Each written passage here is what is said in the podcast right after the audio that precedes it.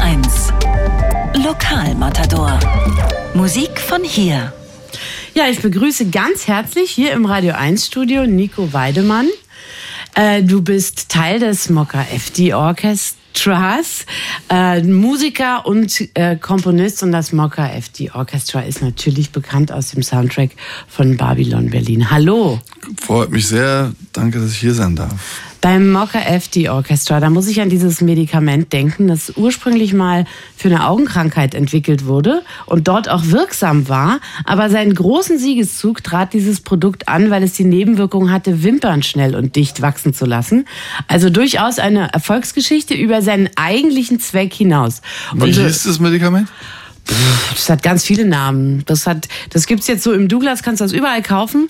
Äh, das war halt mal für grauen oder grünen Star entwickelt worden und dann hat man festgestellt, davon wachsen die Wimpern und jetzt wird's sehr teuer als Kosmetikprodukt an den Mann gebracht. Und der Name erinnert dich daran?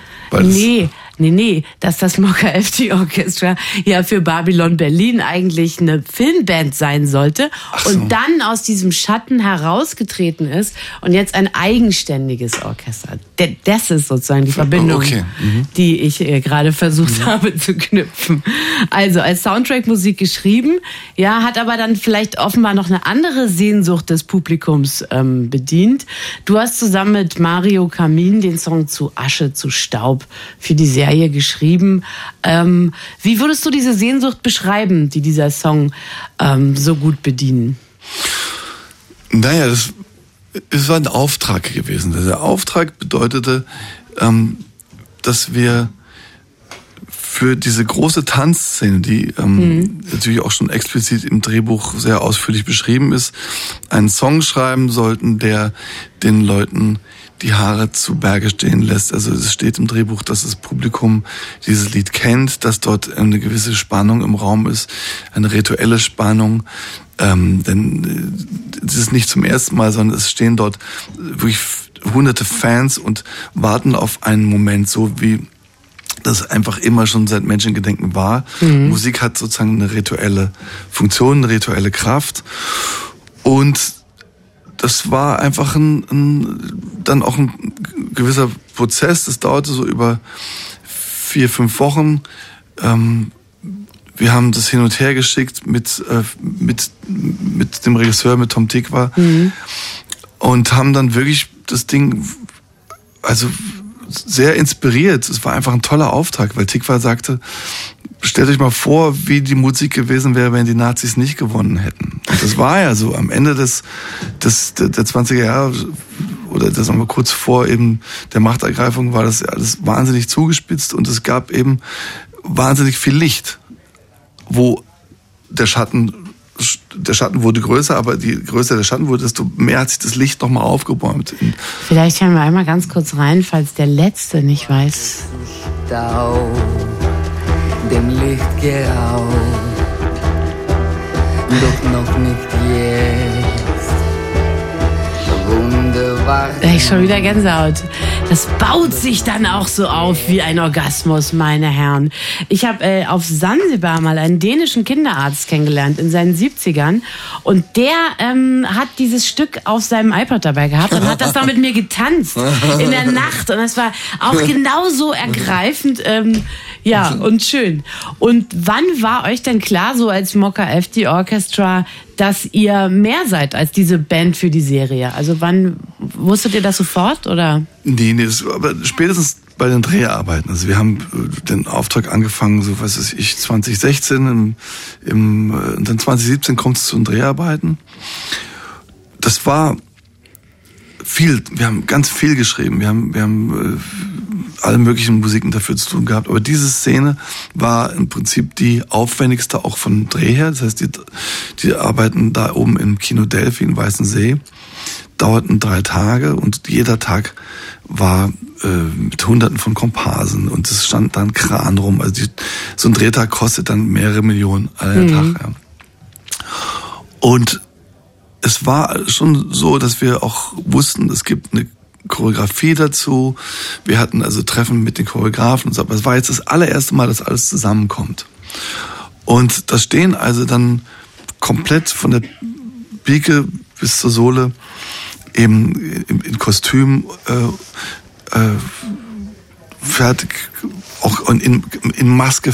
Ja. Du läufst in so eine Szene, in so eine Welt rein, die dann tatsächlich so ein Übergang ist zwischen zwischen Traum und Wirklichkeit. Es ist tatsächlich traumhaft im Sinne davon, dass dann 80 Tänzer stehen und das Lied natürlich können, weil sie ihre Tanzschritte drauf eingeübt haben und es kaum erwarten können.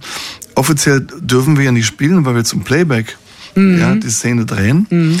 Die Band aber natürlich mit dem Instrumentarium, was wir haben, ist ja, das ist ja die Aufgabe, wir spielen also mit Instrumentarium, was in 20 Jahren zur Verfügung war und da gab es keine verstärkten Sachen. Das heißt, wir haben also alles auf der Bühne und die Band fängt an zu spielen.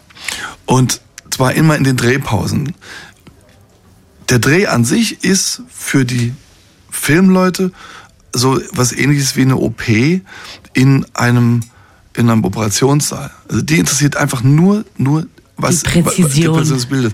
Aber da sind natürlich jetzt irgendwie 100 Leute im Raum, mindestens. Ja. Also gibt's Pausen, also gibt's Interaktion, die vielleicht nicht gewollt wird, aber toleriert werden muss. ja.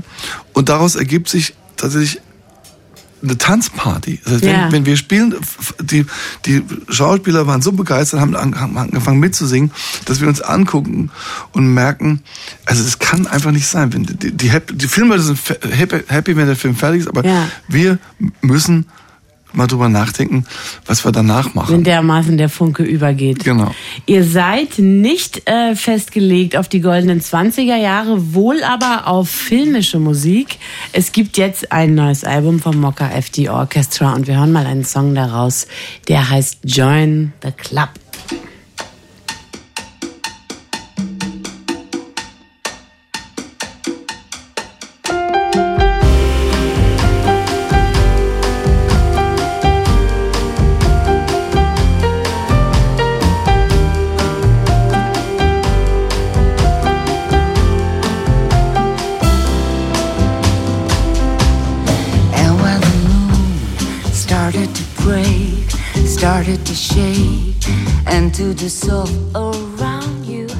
Mocha FD Orchestra und Severia mit dem Song Join the Club von einem neuen Album, das Telegramm heißt. Und äh, was ihr macht, ist äh, Musik für Film, nur dass es eigentlich keinen Film dazu gibt.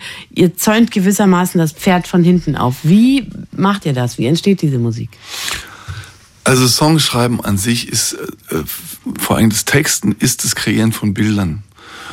Also insofern ist das für mich total verwandt und die, die, es geht eigentlich nur um die Verantwortlichkeit. Also wenn jemand zu uns kommt und für eine bestimmte Szene, die er geschrieben hat, eine Musik will, dann ist sozusagen der Vorgang nicht so verschieden, außer dass der, der, der, der, der Auftrag sozusagen eine Verantwortlichkeit ähm, auf eine andere Seite legt. Und das macht es auch manchmal einfacher. Also dieser Song, den wir gerade gehört haben, Join mhm. the Club, der ist mir tatsächlich 1994 eingefallen, als äh, Kurt Cobain sich eine Kugel durch den Kopf gejagt hat. Und seine mhm. Mutter sagt, he's joined that stupid club. Ah, der ja? Club of 27. Club of 27. Und ich war, ah. wie wir alle, war ich einfach von dem Tod und der Fakt, dass, dass dieser Typ sich so auf diese Art und Weise wegmacht, ganz schön ähm, tief getroffen und habe ähm, dann mir das vorgestellt und, und, und äh, habe mir vorgestellt, ja, ich, äh, irgendwie zieht man sich ja dann auch, auch die Musik und die Bezüge, die in seinen Texten drin sind, mhm. werden wieder wach. Und ähm, es ist also nicht möglich, einen Musiktext zu schreiben, ohne ein Bild dazu zu haben.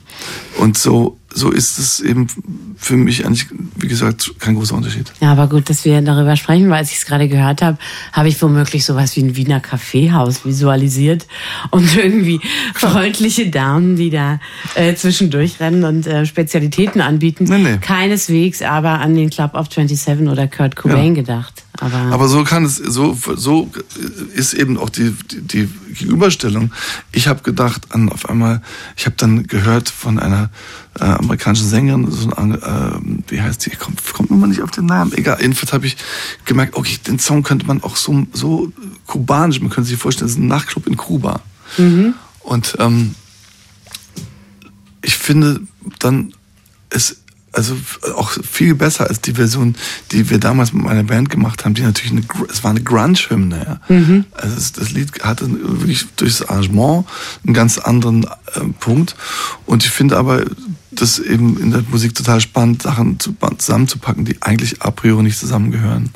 Dann äh, sage ich mal noch an dieser Stelle, dass ihr außer Clemens von Milky Chance, was wirklich eine sehr fantastische deutsche Band ist, auch noch den großen, einzigartigen Entertainer Friedrich Lichtenstein äh, auf der Platte habt, dem man sicherlich nicht viel erklären musste. Der ist ja, der, mhm. der bringt ja schon so viel Flair äh, äh, mit und schwebt immer so einen halben Meter über dem Boden. Das kann ich mir gut vorstellen, dass der bei euch gut reingepasst hat in die Platte. Ja, und wir selber singen noch. Also Mario hat zwei Songs und ich habe auch zwei Songs auf dem Album. Also es ist schon so, dass wir modular ähm, entweder uns selber begleiten. Sevilla ist schon jetzt wirklich Teil des Orchesters und mhm. ist äh, immer dabei. Aber wir eben modular auch uns offen halten für, für Ko Kooperationen mit Leuten, die unter Umständen, gerade weil es so weit hergeholt ist, ähm, super passen. Ich habe noch ein schönes Geschenk für nicht für dich, für sie. Und zwar äh, hast du uns drei CDs mitgebracht und mhm. wenn sie und die sind jetzt mittlerweile sogar signiert, wenn ich es richtig gesehen habe. Mhm. Und wenn sie die haben wollen, die neue Platte vom Mokka FD Orchestra, Telegramm heißt sie, dann melden Sie sich hier unter 0331 70 99 111 und greifen Sie eine ab. Ich wünsche viel Glück und äh, bedanke mich für deinen Besuch. Das war wirklich richtig schön, dass du hier warst. Vielen Dank. Ciao. Ciao.